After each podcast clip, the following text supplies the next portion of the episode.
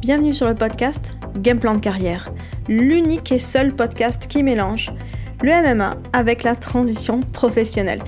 Je suis Nori Adler, spécialiste en MMA et experte en transition professionnelle.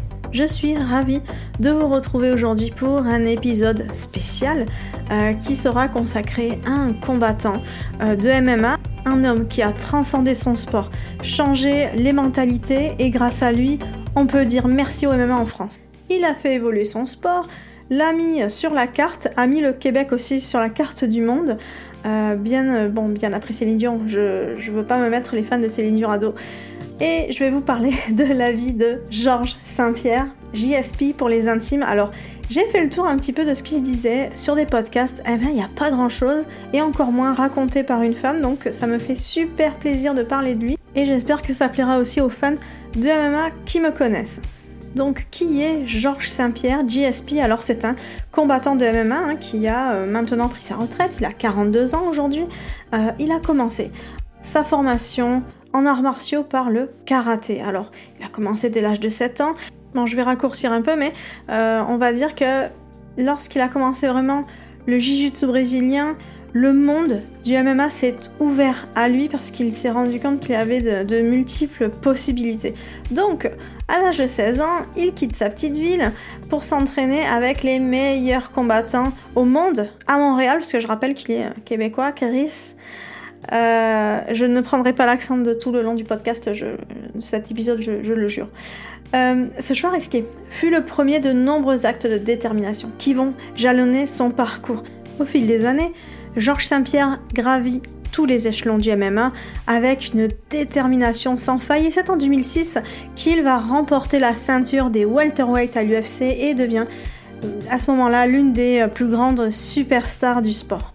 Dès lors, Georges Saint-Pierre ne fera que surprendre tout le monde euh, lors de ces affrontements, notamment la rivalité contre Matt Hughes avec lequel il va euh, perdre et puis remporter euh, une ceinture. Et ça restera vraiment une ascension fulgurante quand même pour son pour son jeune âge à l'époque. Et on se rappelle aussi de son affrontement contre Nick Diaz qui avait vraiment fait parler de lui parce que c'est resté gravé dans les mémoires parce que Nick Diaz s'était disons attaqué à lui personnellement et ça avait ça avait vraiment été un combat très personnel pour Georges et pareil il va le remporter sur décision unanime.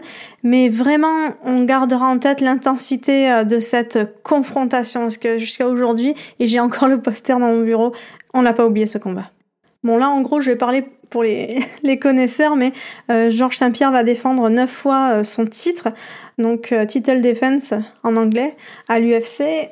et c'est vrai que c'est assez exceptionnel parce que bon, le record est détenu par John Jones qui l'a défendu 13 fois, donc qui est John Jones, c'est un peu le le GOAT du, du de l'UFC et du MMA en général. C'est vraiment un combattant exceptionnel mais qui est monté très haut et qui est redescendu très bas. Ça sera l'occasion de, de peut-être faire un épisode sur lui aussi.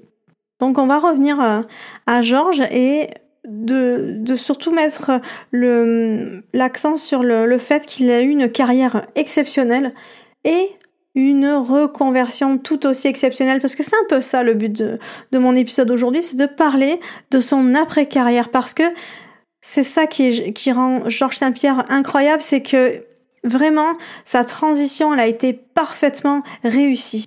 Parce que c'est vrai que tous les médias ont beaucoup parlé euh, de sa carrière exceptionnelle en tant qu'athlète, en tant que, que personnage aussi hein, de, du monde du combat. Il a aussi contribué à la lutte contre euh, le dopage euh, à partir des années 2010 où vraiment il s'est mis en, porte-parole et ambassadeur euh, anti-drogue en fait, hein, donc tout, ce qui est testostérone et autres drogues euh, récréatives, bref, mais euh, mais vraiment pour doper les athlètes et et leur performance. Et, et, ça il était vraiment absolument contre et ça lui a valu beaucoup de critiques, mais aussi beaucoup d'encouragement de la part du public, des instances sportives qui qui l'ont soutenu à fond. Et c'est vrai que ça a été aussi le combat de voilà de d'amener un sport propre parce que à l'époque, c'est vrai que le MMA était très très mal vu euh, du grand public. On, parlait d'animaux, combat d'animaux en cage, que c'était un sport de sauvage et que les hommes étaient des bêtes en fait et pas des athlètes. Et c'est vrai qu'il a vraiment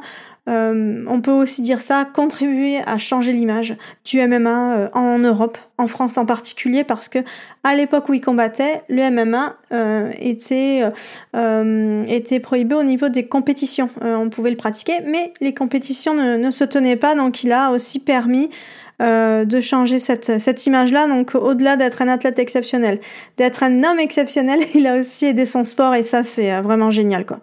Donc, je reviens à la transition réussie. Alors, après sa carrière dans le MMA, euh, on a beaucoup pleuré d'ailleurs hein, quand il a pris sa retraite, ça a été vraiment un choc. Et puis, euh, il est parti avec un autre titre hein, des middleweight, donc il est parti avec euh, deux titres du UFC, donc dans deux, donc en deux catégories de poids différents. C'était vraiment exceptionnel. Il part sur cette victoire-là, donc moi j'étais vraiment très contente. Et voilà, il a, il a senti que c'était le temps de, de passer à autre chose.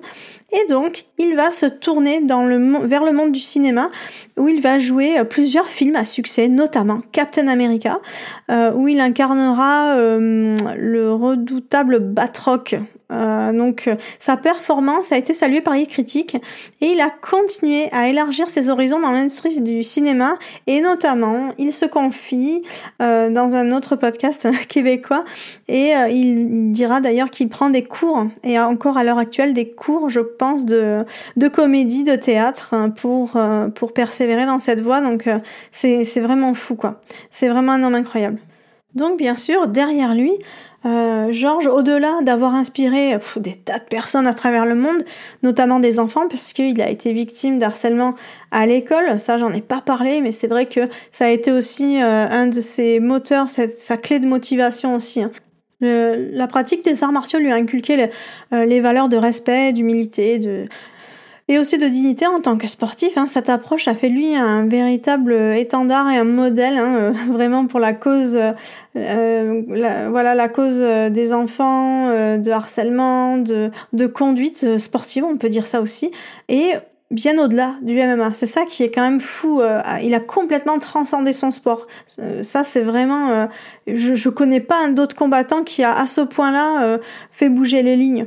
Et c'est vrai qu'en dehors de, l'octogone, hein, il s'est également engagé dans des offres caritatives. Donc, il a mis sa notoriété vraiment en avant pour soutenir des causes importantes hein, et extrêmement philanthrope aussi. Il a le sens des responsabilités et puis envers sa, sa communauté dans son village dans lequel il, est très attaché et donc effectivement euh, ça fait partie intégrante de lui et il va, je pense qu'il va vraiment laisser une marque indélébile euh, au Canada. Je parle au Canada de manière générale, mais c'est vrai que euh, il laissera vraiment une marque incroyable dans le sport et, grâce à lui de faire aussi rayonner le MMA dans le monde. Quand je parle d'héritage, je parle aussi euh, de la nouvelle génération parce qu'il a ouvert la voie à une nouvelle génération de combattants. Alors de nombreux jeunes athlètes hein, ont été inspirés par son succès, mais aussi par l'image euh, qu'il donne aussi euh, et euh, de, de, de l'espoir qu'il donne aux jeunes de briller dans le sport et de et d'en faire quelque chose et d'avoir du talent et de le mettre en avant. Euh, il a également été mentor et conseiller pour de nombreux combattants en herbe, partageant son expérience et ses connaissances pour les aider à progresser. Il a participé à une émission phare que l'UFC a toujours qui s'appelle The Ultimate Fighter dans lequel il accompagne et coach de de futurs combattants et donc donc on l'oppose à une autre équipe et donc c'est deux coachs qui s'affrontent comme ça. Et c'est vraiment génial parce que euh, il permet de mettre vraiment son expérience euh, à, à, profit hein, et de surtout euh, pouvoir conseiller les jeunes par rapport à son propre parcours qui a été jalonné de difficultés. Et c'est ce qu'il explique au micro de Mike Ward lors de son podcast il y a quelques années. On l'écoute. Je pense pour être champion du monde ça prend ça prend des choses spéciales. C'est un, mélange de plein de choses. Puis, je connais pas toutes les causes, mais je pense que ça prend le talent. J'avais un talent, j'avais un, très, un talent exceptionnel déjà en, partant. Quand le professeur il montrait quelque chose, j'étais capable de, le faire, de le, de le refaire directement la journée même dans, le combat. ça, c'était une affaire que j'avais, j'étais capable de répliquer une technique que j'apprenais comme ça. Ça, j'avais ça. J'avais un bon talent. Si je tenais par exemple, en, paralysé, mais ben, j'aurais pas pu être champion du monde. J'ai, été, je suis né, je suis un bon athlète, puis j'étais doué pour les sports de combat. Déjà là, en partant, j'avais un talent. J'ai travaillé très fort aussi. Mais je pense aussi qu'il y a, un, autre, il y a un autre facteur qui est un facteur de chance. j'ai eu la chance d'avoir des, des mentors exceptionnels que j'ai rencontrés. J'ai été au bon moment, au bon endroit. Ce qui est important à retenir, c'est de se dire, voilà, un sportif n'est pas dans... Il a prouvé que un sportif n'est pas avec une étiquette. Voilà, c'est pas un sportif pour toujours. Il a aussi d'autres talents. Quand on termine une carrière sportive, de nouvelles opportunités peuvent se présenter et c'est ça qui est important et ça je voulais absolument le mettre en avant dans cet épisode-là, c'est que au-delà d'être un, sportif, d'avoir une carrière, on peut aussi réussir dans d'autres domaines et c'est là que c'est important aussi d'être accompagné, Georges Saint-Pierre le dit aussi, d'avoir des mentors, d'être bien entouré, d'être soutenu et euh, de, faire tout un travail derrière, c'est ça qui est important. Bien sûr, il y a le facteur chance pour réussir en sport, tout comme dans la vie, mais avoir confiance en soi, être bien entouré font partie euh, des clés euh, du succès. Georges Saint-Pierre nous a vraiment montré que c'était plus important d'être au-delà d'un champion de MMA, mais d'être un homme accompli, une légende, un acteur, un modèle pour la nouvelle génération. Son impact sur le sport et sur la société en général est vraiment indéniable. Euh, faisant de lui une véritable légende du MMA et un modèle pour tous ceux qui cherchent à atteindre l'excellence dans leur domaine. Si vous êtes un combattant en transition, n'oubliez pas que vous avez des acquis, des compétences précieuses tout au long de votre parcours sportif. Identifiez ces compétences, recherchez les opportunités qui correspondent à vos intérêts. N'oubliez pas de vous abonner pour ne manquer aucun épisode à venir. Si vous avez des questions ou si vous souhaitez partager votre histoire de reconversion professionnelle, n'hésitez pas à me contacter. Ensemble, nous pourrons créer une communauté d'entraide et d'inspiration pour ceux qui cherchent à se réinventer. C'était Nori Adler pour le podcast Game Plan de carrière.